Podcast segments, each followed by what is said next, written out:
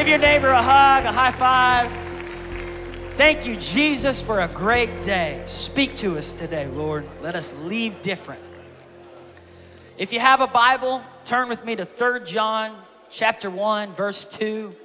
3 John chapter 1, verse 2. We love the Word of God. If you don't have a Bible, we're going to put it on the screen, but the title of the message today is Soul Power. What kind of power do you have? Come on, Victory. I want to know what kind of power do you have? This morning, I want to talk to you about soul power. Come on. John said in 3 John chapter 1 verse 2, "Beloved, I pray that in all respects of life you may prosper. That in all respects of life you may prosper." Everybody say prosper. He says, "I pray that you would have good health just as your soul prospers." What John was saying here is that if your soul prospers, your life is gonna prosper.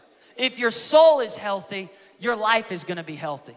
And in the same way, if your soul is unhealthy, if it's toxic, if it's dark, if it's shameful, if it's holding on to guilt, it's gonna flow out of your life. You know, John was saying there's something about your soul prospering that affects every part of your life. Jesus had a lot to say about this too. He, he said, So many people focus on the outside, but it's the inside that matters. Jesus said in Matthew 13 that a good life is produced by a good soul, and a bad life is the result of a bad soul. That sooner or later, what's on the inside is going to surface. No matter how much smiles you have, no matter what kind of makeup you put on or how well you dress, sooner or later, what's happening on the inside of your soul, if you don't have that soul power, it's gonna affect everything you do in this life. As a society, we don't spend a whole lot of time on the internal, we spend a lot of time on the external. In fact, this weekend, billions of dollars are spent buying costumes, masks, throwing costume parties, preparing for Halloween. Our, our, country goes crazy about buying costumes for their kids and their family and, and masks and throwing masquerade parties. And Jesus said there were people who lived like this every day. People who had a costume party every day, people who had a masquerade every day. They were pretending to be someone that they weren't. Jesus said, I didn't come for those who pretend to look healthy. I came for those who will honestly admit how sick their soul is. See, you can be sick on the outside, but rich on the inside. You can also look rich on the outside, but be sick on the inside. Have you ever had someone ask you the question, How are you? No, how, how are you really doing? Like they just keep digging, your wife, when she just keeps asking, Come on, how are you? No, how are you really doing? What's going on? You're just not yourself. How's your soul? This morning, I want to talk to you about the importance of just watching over your soul. Jesus said, Don't be afraid of who can take the body. Don't be afraid of your body being hurt. Rather, be more concerned about your soul because your soul goes with you into eternity. And it's, it's one thing to give your soul to Jesus Christ, to surrender your life to Jesus, to say, okay, I believe in God, which means my soul is destined for eternity in heaven. But it's another thing to let this earth, this lifetime, while you exist here, to have a prosperous soul while you're living. So many Christians, they carry misery on the inside. They have misplaced identity, unsurrendered insecurities, shame and guilt that they just can't let go. They can't allow themselves to be happy. Speaking of, of costumes and, and wearing masks and dressing up, I remember as a kid, my parents, uh, around this time of year, around Halloween time, our church always would do a family fun fest, like a, a hallelujah night. And we would dress up, and my, my mom and dad always dressed us up as Bible characters. And so this one, and, and here was the other thing my dad would let us go and get candy sometimes with neighbors that he knew, but we weren't allowed to say trick or treat. We had to say blessings, please. and people would always look at us like we were weirdos. They were like, what? And my dad would be standing there with us and he would just nod and we'd look back at him and we'd just say, Blessings, please. just felt so awkward and, and, embarrassed. And they'd say, You're supposed to say trick or treat. We'd be like, It's my dad. Blessings, please. And they'd finally let us get some candy because they felt bad for us, just had pity. But one year, my mom dressed me and my brother up as the tongues of fire. And if you're not a Christian, you have no clue what that means. There's this part in the Bible where the disciples they get the Holy Spirit, and it says the Holy Spirit falls on them as if it was tongues of fire. And so my mom gets me and my brother orange sweatsuits. And we got sweatshirts, sweatpants, and she, she spray paints our tennis shoes orange. And then she paints our face orange. And then she gets the hairspray orange. And then she put pieces of paper that she had magic marker drawn flames on, and she tapes them to us. And so we're walking around, and people are like, What are you guys? We're like, We're the tongues of fire. it, was, it was sad. But I think about how we spend a lot of time focusing on making the outside look good or interesting or something like that. And we spend little time focusing on the internal part of our life. And Paul said that there's this part of him, no matter how saved you get, all of us have this, where your flesh still battles against your spirit, even when you've given your life to Jesus. Where there's this feeling on the inside of, of desiring to sin that curiosity, that, that fleshly uh, uh, desire. No matter how saved you get, if you're still living, you've got this flesh wrapped around your spirit. And so they're always at war with each other. It's like a voice in your head trying to uh, keep your soul headed in the wrong direction while you've got the Holy Spirit inside you trying to get you in the right direction. And oftentimes we, we don't know which voice to listen to. If we're not careful, if we're feeding our minds and our hearts so much entertainment and so much pleasure, we start listening to the wrong wrong voice and our soul begins to go down a, a downward spiral path. Even believers have done this. In fact, I was talking with a pastor a few months ago who lost everything. He lost his, his family, his church, everything. And he was a born again believer, but he began listening to the lies of the enemy and he began deceiving himself to think he deserved to do some things that he swore he would never do. And this is what happens to a soul that's become toxic. They start to deceive themselves. They, they, they become numb to the presence of God. They become numb to the Word of God. They become numb to all the stuff, the commandments of God. And this entitlement factor seeps in, and this insecurity and this fear. And all of a sudden, we start giving way to the darkness that, that messes with people's souls. You know, I was, and it doesn't just happen with sin, too. It, it also happens with just the enjoyment of life. A, a prosperous soul leads to a, a prosperous attitude, a prosperous mindset. You enjoy your family, you enjoy the place you're in. And I don't know if you've ever met someone who just is miserable, who they, it's like they have everything they want, but they're still not happy. But uh, uh, this last week, my wife and I, we got to spend a few days with John Maxwell, uh, the author of several leadership books, and he paid for us to stay with him and a few other pastors on Pebble Beach in California, Carmel. Beautiful area. And so, man, we were so blessed. We were staying there. And then he said, I want to pay for you to play on Pebble Beach golf course with me. Now, I only golf like once a year. And I'm not a good golfer. And even when I do, it's like I'm forced to go out there for our Dream Center tournament. And so, y'all are like, man, what a waste of money. He should have paid for me to go. I know he should have paid for you. I was thinking about that. I was like, I don't deserve to be out here. But I was on the course and I just heard this voice in my head You don't deserve to be out here. You are so unqualified. Over there is John Maxwell, and over here is John Bevere and Chris Hodges, and these guys are good at golf and and they're much older than me, and they're, they're it's like they just enjoy themselves. And I was just, I felt tortured on the inside. I felt unworthy. And then they forced everyone to have a caddy. And, and I was like, please don't give me a caddy. It's gonna be so bad for him. I feel bad for my caddy. And because all my balls were just going everywhere. I was shooting like anywhere but straight and center. It was just going like 15 feet that way. And then like when I got when I hit it really hard, it would go the opposite way. And so I asked my caddy, I said, now who have you caddied for? He said, Arnold Palmer, Gene Hackman, Clint Eastwood, all these like great golfers, billionaires. And I'm looking in my wallet and I got like $25. And I was like, I'm sorry, man. finally, after a few holes, he was like, just, just hit with any club. Like, it's not gonna do much. I was like, come on, man. he was funny. He was an older man, just like, he was like, don't, don't even worry about it. I was like, which club should I use? Just any of them. and uh, it was sad. You know, I'm walking on this course and I'm, I'm just feeling so unqualified, so unworthy. And, and then the, the, the, tormenting voice, it's, it's your flesh. And everybody has this voice. If you listen to it, you'll live a miserable life. But saying, you haven't worked hard enough to be out here. You don't deserve this rest. You haven't been productive enough today. You haven't done enough. You haven't performed well enough to deserve this opportunity. You're too young. You're too, you're, you're, you're not good. You're not, you don't deserve this. And that voice was messing with me. And I, I just wasn't, I was playing worse than I already played, which is really bad. And so I asked the, the caddy, I said, Who's the nicest person you caddy for? He said, Arnold Palmer. I said, Well, who's the meanest person? He said, There's a lot of those guys here.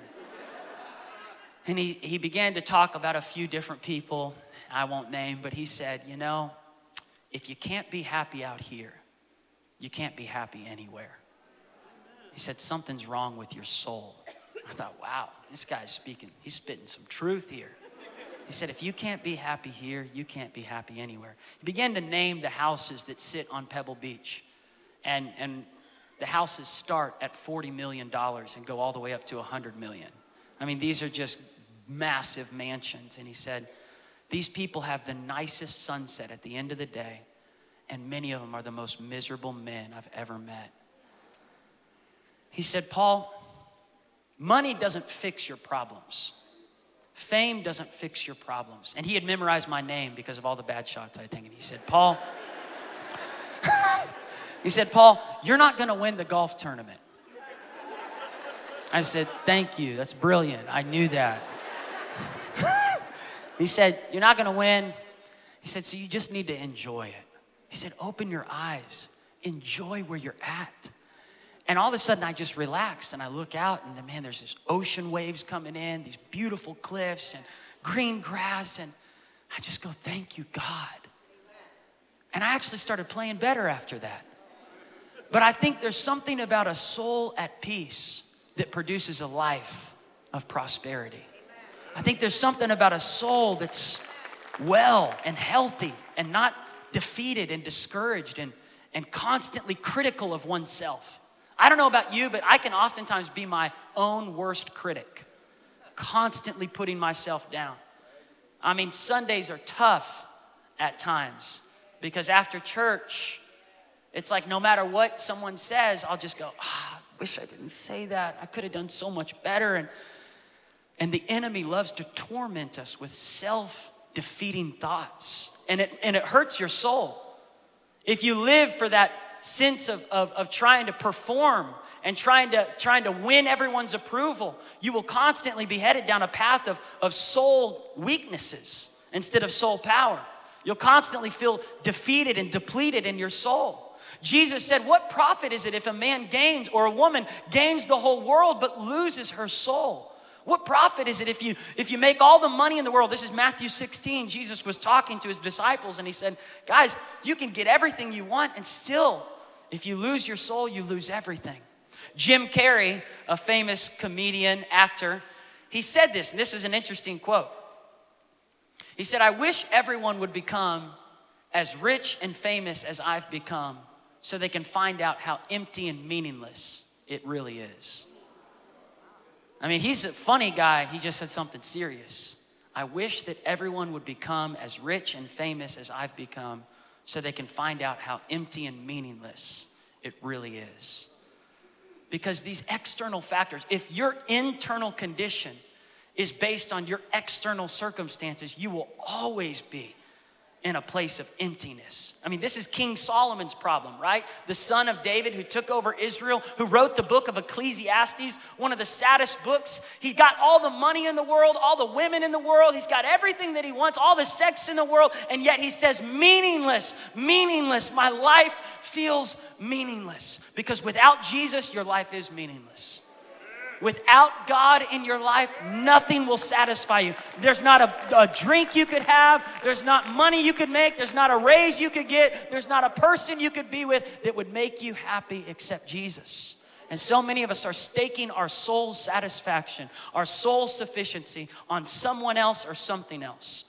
In fact, one of the problems that's happening in, in my generation, uh, really like I think maybe 35, 40 and under, is and it's a term that doctors and medical scientists have given this term. It's called anhedonia. Anhedonia. And it means the ability, the inability to feel happy on the inside. People who have lost the ability to feel happy on the inside, the inability to be at peace in your soul, the inability to have just enjoyment of life. And doctors have said there's three areas that it's really plaguing this generation. And the first area is social. That this generation has lost the ability to connect socially because they are plagued with an overstimulation of trying to seek pleasure, trying to seek a, a, a, a, connection. And, and the doctors have said a big problem is social media. That, that, they said, listen, what technology has done is it's revolutionized our lives. There's no doubt about it that Steve Jobs, Apple, Google, uh, Facebook, Instagram, Twitter, all these things, that it's revolutionized our lives. But the doctor said this it's ravished our souls. It's revolutioning revolutionizing our lives, but it's ravishing our brains and ravishing our souls. The film producer of the new Jurassic Park was asked, Why did you make something so epic, so big, so massive, over the top? And this was his response. This was really interesting. He said, In other generations, people wanted to be educated, enlightened, improved, and empowered. But in this generation, they want to be entertained. The great fear of this generation is not death, it's not disease, it's the fear of boredom. That's why you can't put your phone down in church. Now, some of you can. I, and I'm not getting on you. Maybe some of you are taking notes, so no condemnation. But that's why you can't go to the bathroom without your phone. Now, that one I know, because I've been there. That fear of boredom right? It's like you always got to be looking at something, checking your Instagram, checking your Facebook. No matter how many likes you get, followers you have, comments you get, it's never enough. There's this continual pursuit of more and more and more and more. And I can't just be part of one fantasy football league. I've got to have five fantasy football leagues. And, and I've got to live here. And it's, it's killing our social skills. We're sitting at a dinner table and we're all on our phones. Anhedonia. It is this inability to feel at peace to connect socially. The second area that doctors said this is happening is musical. This is really interesting. Musical. That this generation is losing a taste of enjoyment of music. And I started thinking about worship. How people are, uh, they, they're no longer impressed because we hear so much music and we hear so much stuff that we're losing our ability to enjoy the music, the orchestra, what God is doing with the music. And, and the third area was this sexually that this generation has so been overstimulated by online and, and, and other stuff. And it's not just online, but it's also just the overstimulation of, of pursuing pleasure that we've lost the ability to enjoy the gift that God's given us. And so there's this plague of the soul that's getting darker and darker. How do you know when you have a healthy soul? How do you know when your soul is healthy? And what is your soul? People have been asking, what, what is our soul? Your soul is your internal disposition on life. It's internally, how do you feel? Not what do you own, not what do you make, but how are you really doing? It's that ability to feel good, to look in the mirror and say, I'm happy. To not just say it when people ask you in public, but when you're all by yourself to say, I'm content. I'm content. I'm thankful. To enjoy where God has you. So many people come to Tulsa and I've heard people say, There's nothing to do in Tulsa. I'm so bored here. I want to go to another place. If you can't be happy here, you can't be happy anywhere. It's not just Carmel, California, it's Tulsa, Oklahoma, too. The other day I was running down Riverside and I just looked at the Arkansas River, and man, it looks pretty right now. I'm just gonna say, we got a pretty city. But I looked over at Turkey Mountain and some trees were changing colors, and I just paused. I thought, God, you're so amazing. You're so amazing.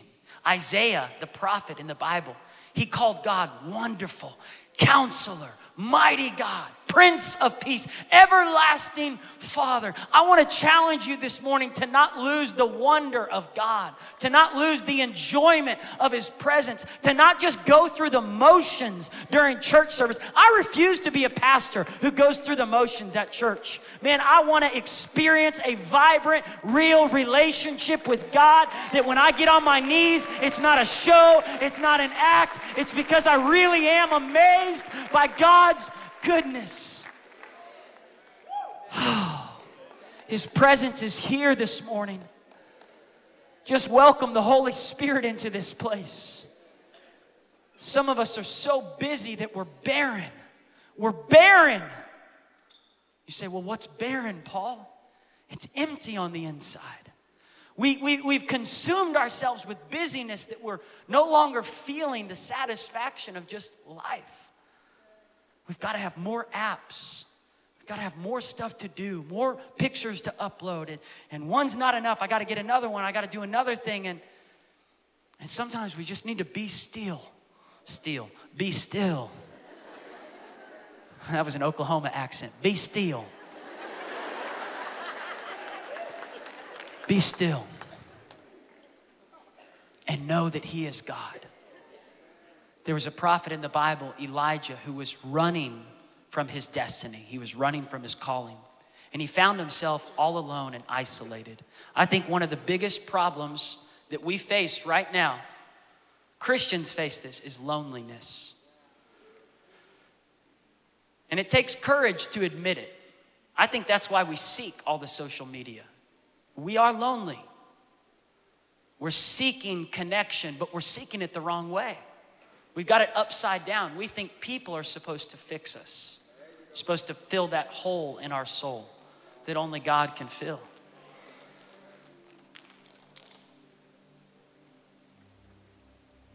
Elijah was in a cave and he was waiting to hear from God. He was all by himself, lonely, discouraged, depressed, overwhelmed.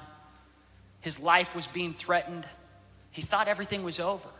He was waiting to hear from God, and all of a sudden, this massive wind starts to blow through like a hurricane. And he thinks God must be in the hurricane, he must be in the spectacular. But he wasn't in the hurricane. Then the fire comes and he thinks, God's gonna be in the fire. He's gonna be in the fire. He's gotta be in the spectacular, but he wasn't in the fire. And then a still, small voice came to Elijah and spoke to him in the cave. Oftentimes, we find our soul satisfaction not on another roller coaster, not in another affair not on more websites, more social media, more pictures that you're looking at, more Netflix. None of that stuff's gonna help you. More money, more raises. I'm telling you, you it's like my caddy said billionaires are some of the most miserable people he's met there on that golf course. Because money can't fill that hole in your soul. Sex can't fill that hole in your soul all that stuff, the drinks that you drink, and none, none of it's going to be enough. The cigarettes, the, the gambling, the, the tobacco, all of that stuff, the secrets, the shame, the guilt.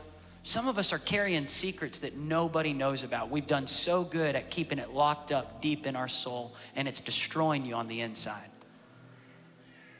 Because you just haven't been clean, you haven't been honest, you haven't been raw and real and said, I'm not okay.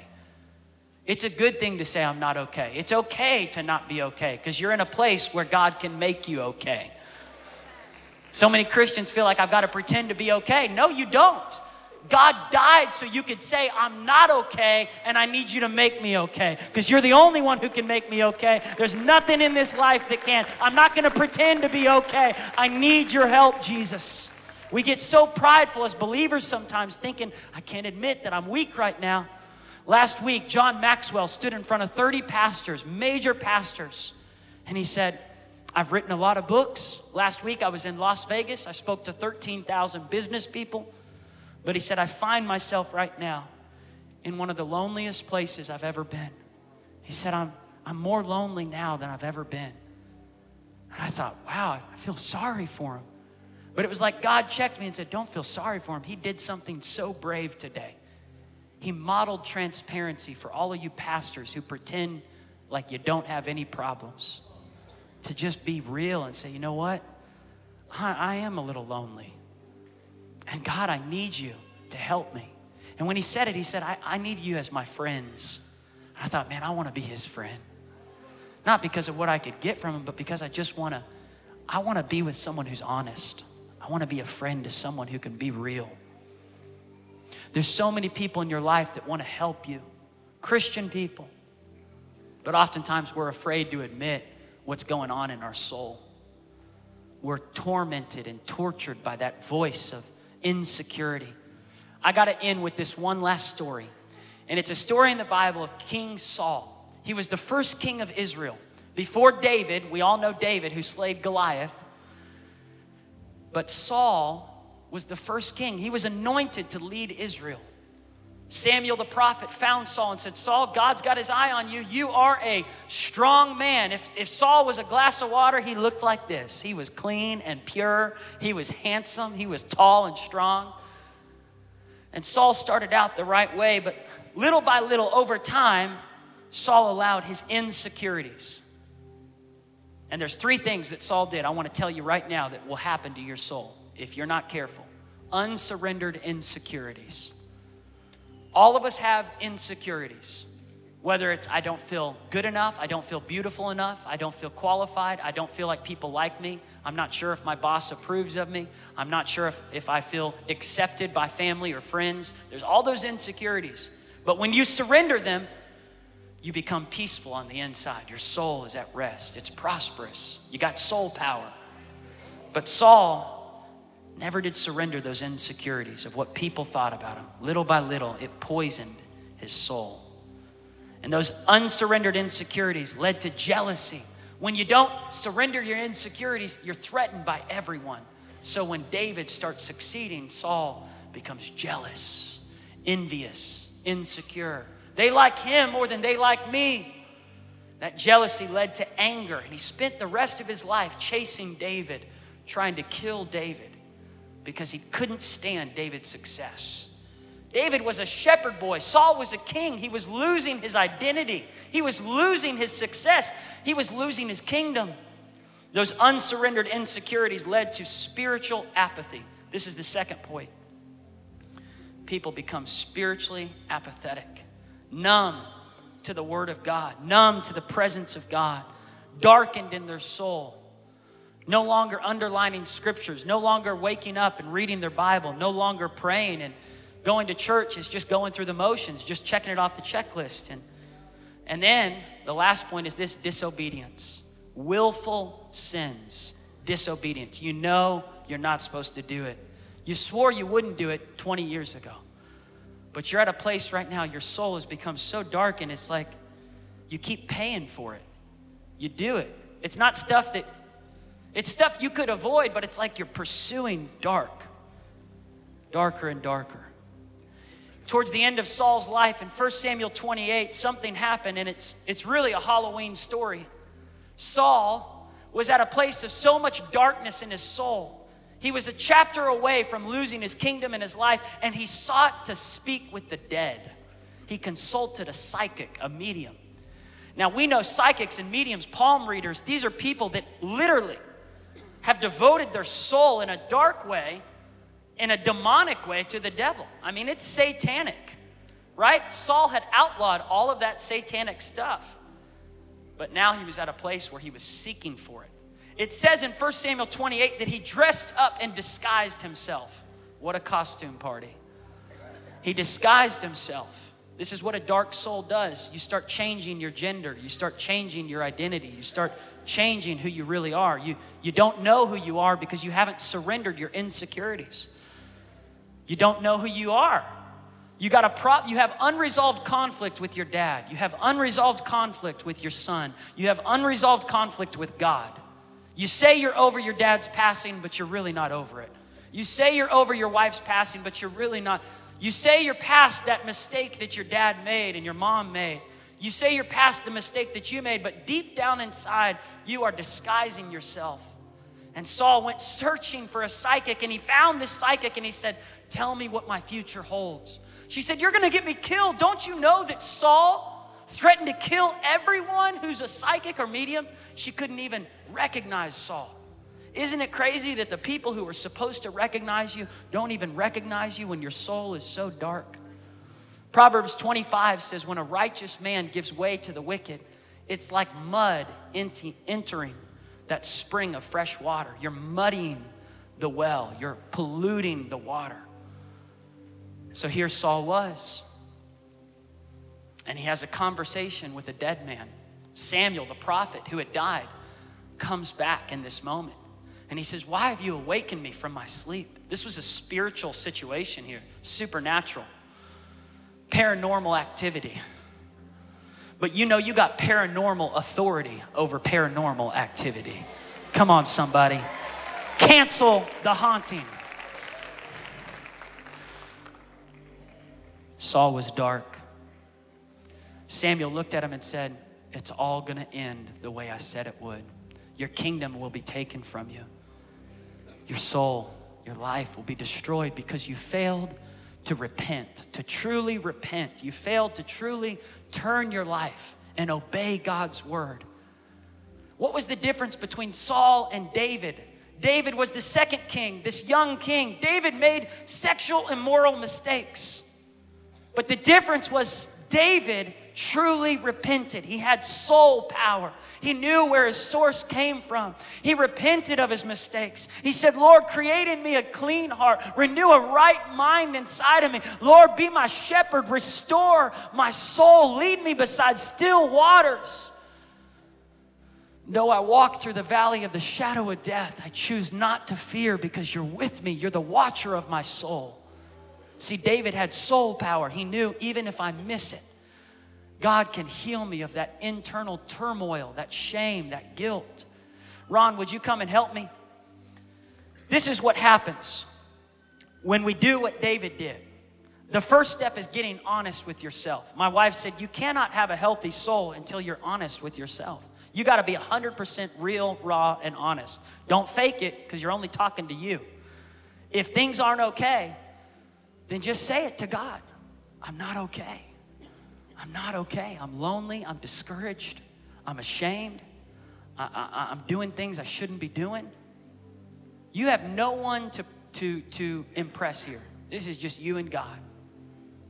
Jesus said, I didn't come for those who pretend to be healthy. I came for those who are honest about their sickness. Lord, I need you. When you do that, John chapter 7 says Jesus will give you rivers of living water. He'll come and He'll wash your soul. You allow Him to come and clean you and renew you and wash you from the inside out. Come to me, all who are weary and heavy burden. I will give you rest. I will restore your soul. My yoke is easy, my burden is light.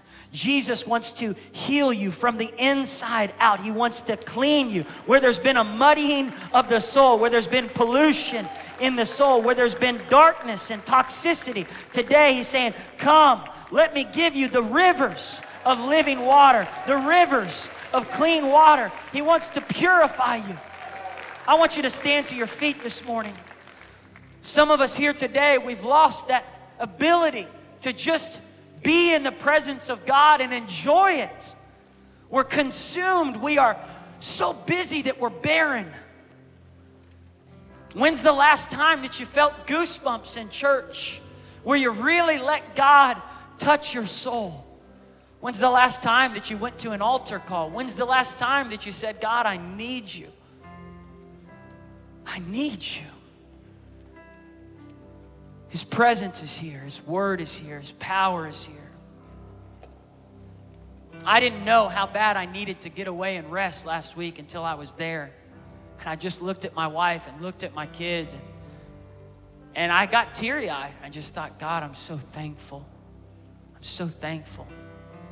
Sometimes we don't allow ourselves to just pause and rest and let our souls be refreshed. And, and, and the more that you push yourself and ignore the warning signs and ignore those questions from your wife, from your mom saying, Are you okay? Are you sure you're okay?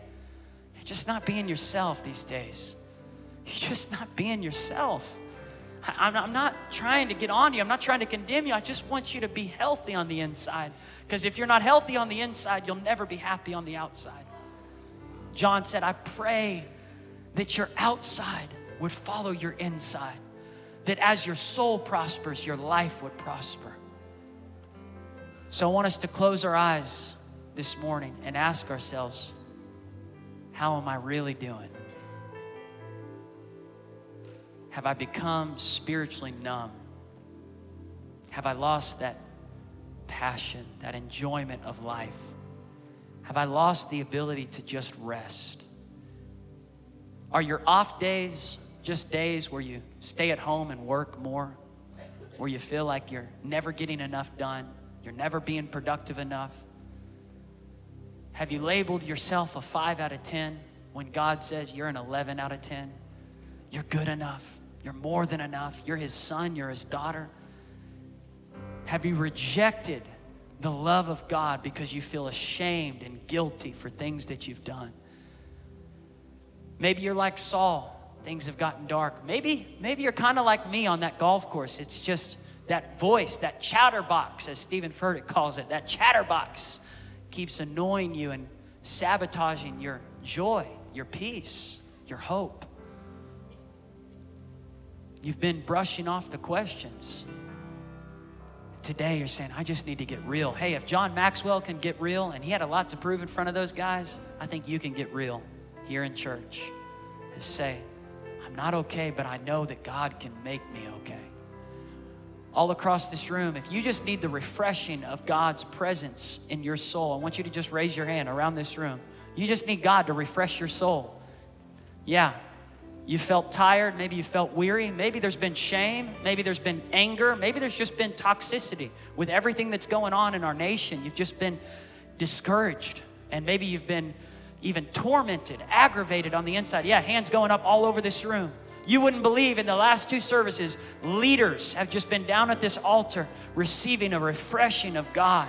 I'm so thankful that leaders feel the freedom to be honest. Maybe you're here today and you say, Paul, I'm not right in my soul. I'm not right. Our, our, my marriage, I've not been the person I'm supposed to be. I've been, I've been hiding. I've been insecure. I've, I've not surrendered some things I need to surrender. Today, just bring it to God. He can heal you from the inside out. If you raised your hand or you know you should have, I just want you to make a bold step. Come down to this altar right now. Just move from your seat. Because the Holy Spirit is here this morning. His presence is here. Just welcome His presence in this room. Hey, I believe that God is pouring drinks today, rivers of living water, but you got to come down to the altar to let it just flush over you, let it rush over you. In Jesus' name, He's giving you peace, He's giving you hope, He's giving you contentment, He's giving you satisfaction. He's saying, You can be happy right where I have you. You can be satisfied right with what you've got. You can have more than enough. You are more than enough in God's eyes. Come on, let's just worship God in this place right now. Thank you, Jesus, just as I am. He wants to refresh your soul.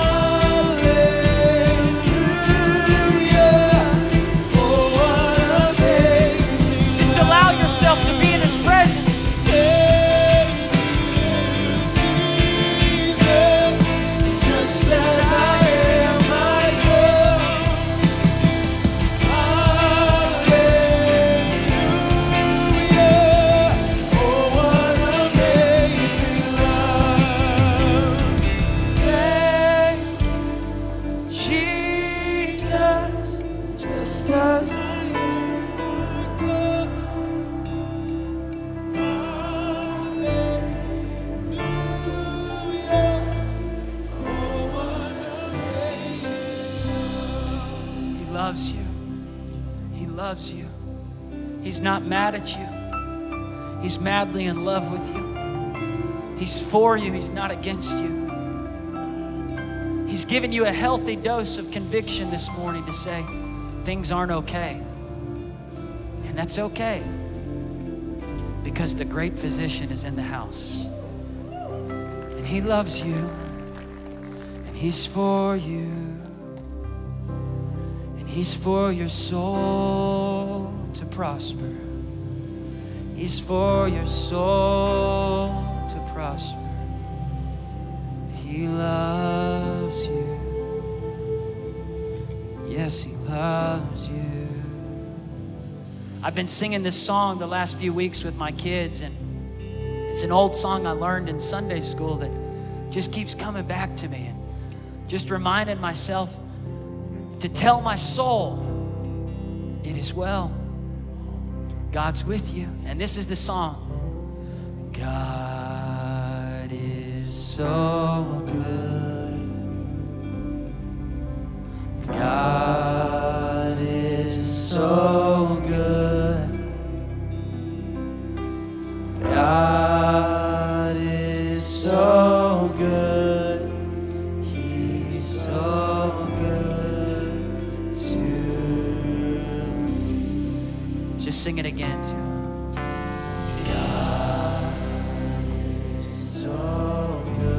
loves you. God is so good. And God is so good. He's so good to me. Sing it one more time.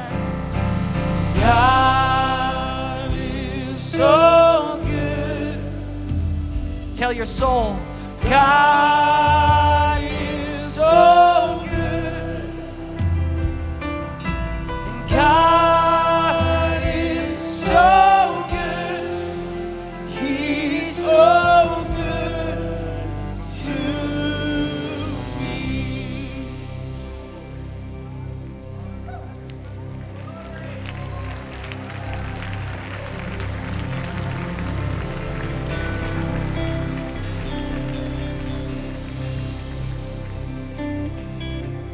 convinced that a healthy soul is the most important thing that we can have in this life. I remember seeing my dad on the hospital bed right before he passed, and he was smiling. His outward body was decaying, but on the inside, his soul was well. I've been in a place where someone's completely healthy on the outside, but miserable on the inside. I choose the inside to be healthy more.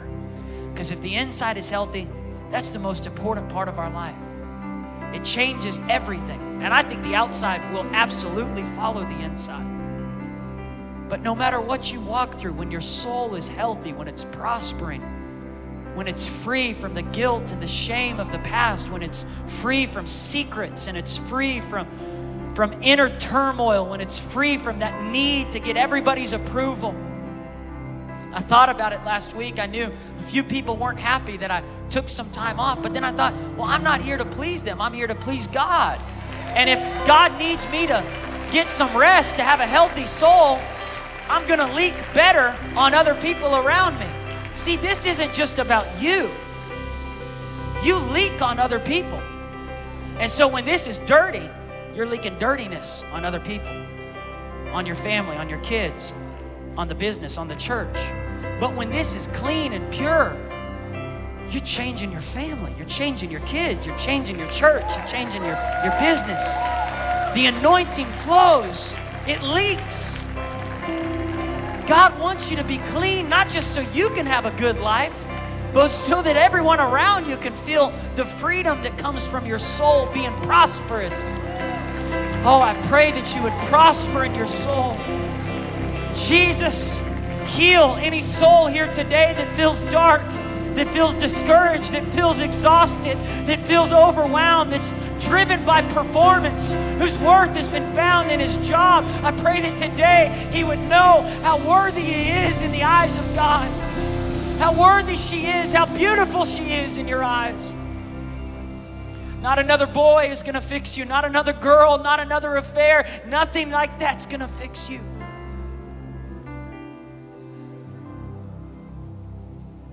Christ alone, my cornerstone, weak made strong in the Father's love. Through it all, He is Lord, Lord of all. Holy Spirit, I pray that you would just pour rivers of living water. God, I pray that there would be a fresh sound in this church. God, a fresh generation that's free from the strongholds of, of our culture and our society. The atmosphere is changing now. For the Spirit of the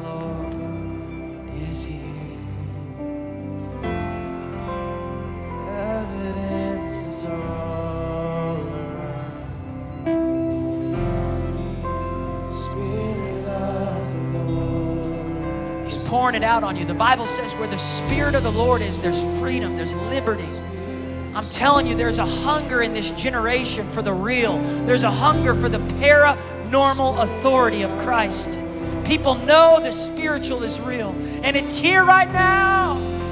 The evidence is all around. Yeah. The Spirit of the Lord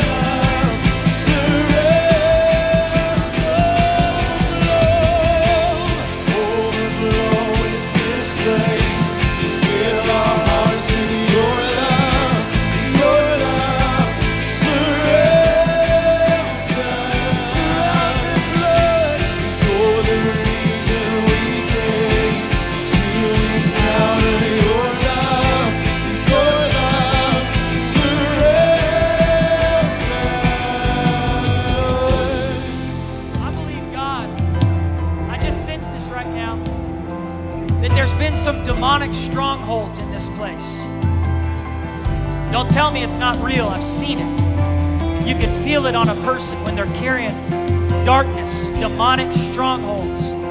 And I just feel like God is coming and He's loosing you in Jesus' name. He's loosing you from that dark, demonic stronghold of fear, of lust, of satanic stuff that you've been dabbling in. He's setting you free in Jesus' name. Church, I'll never forget we were in Haiti. 15 years ago, I was a teenager, and this woman came running towards the stage. My dad was preaching. This woman came running, and she was flailing her arms and her body, and she was demon possessed. I'd never seen anything like it here in the United States, but in Haiti, they've got lots of witch doctors and lots of satanic stuff. And as she's running, it was just unhuman. It was unhuman. People were parting the way. And my dad looked at her and pointed and said, In the name of Jesus, be loosed. And this woman just fell. Just when she got up, she was a completely different woman. She was free in the mind, free in the soul, free in the spirit. Because there's nothing greater than having your soul at rest and peace with God.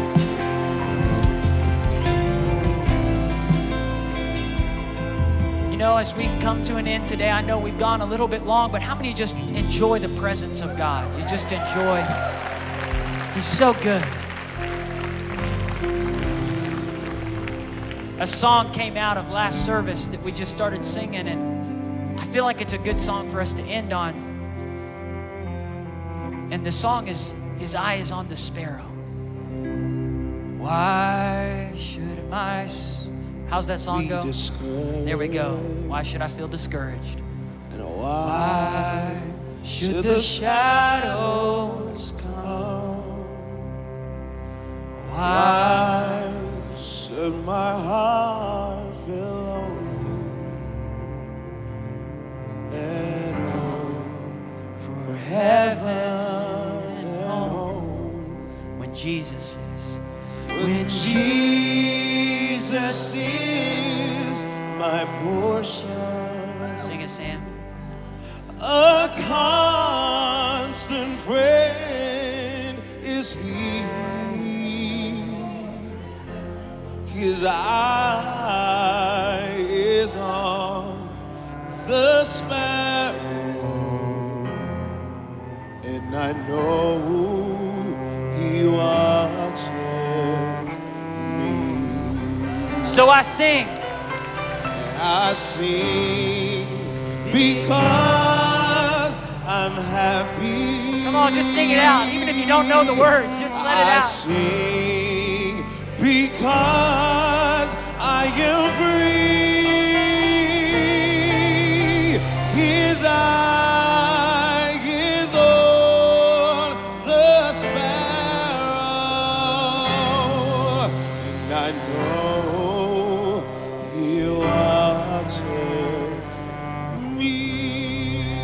Church, He's watching you, and He's not watching you with discouragement. He's watching over your soul. He loves you. The Bible says He takes care of the wildflowers and He takes care of the sparrows of the air, the birds. And He says, How much more valuable is your soul, your life? This morning, let's pray this prayer. Say, Jesus, I'm all yours. My soul is in your control. Find my joy, my peace in you. Christ alone, my cornerstone. You are enough, God. And I am your child, loved by you, forgiven by you. So I turn from sin and I receive your grace, your salvation. You're my soul's sufficiency. You're all that I need, God. Thank you, Jesus.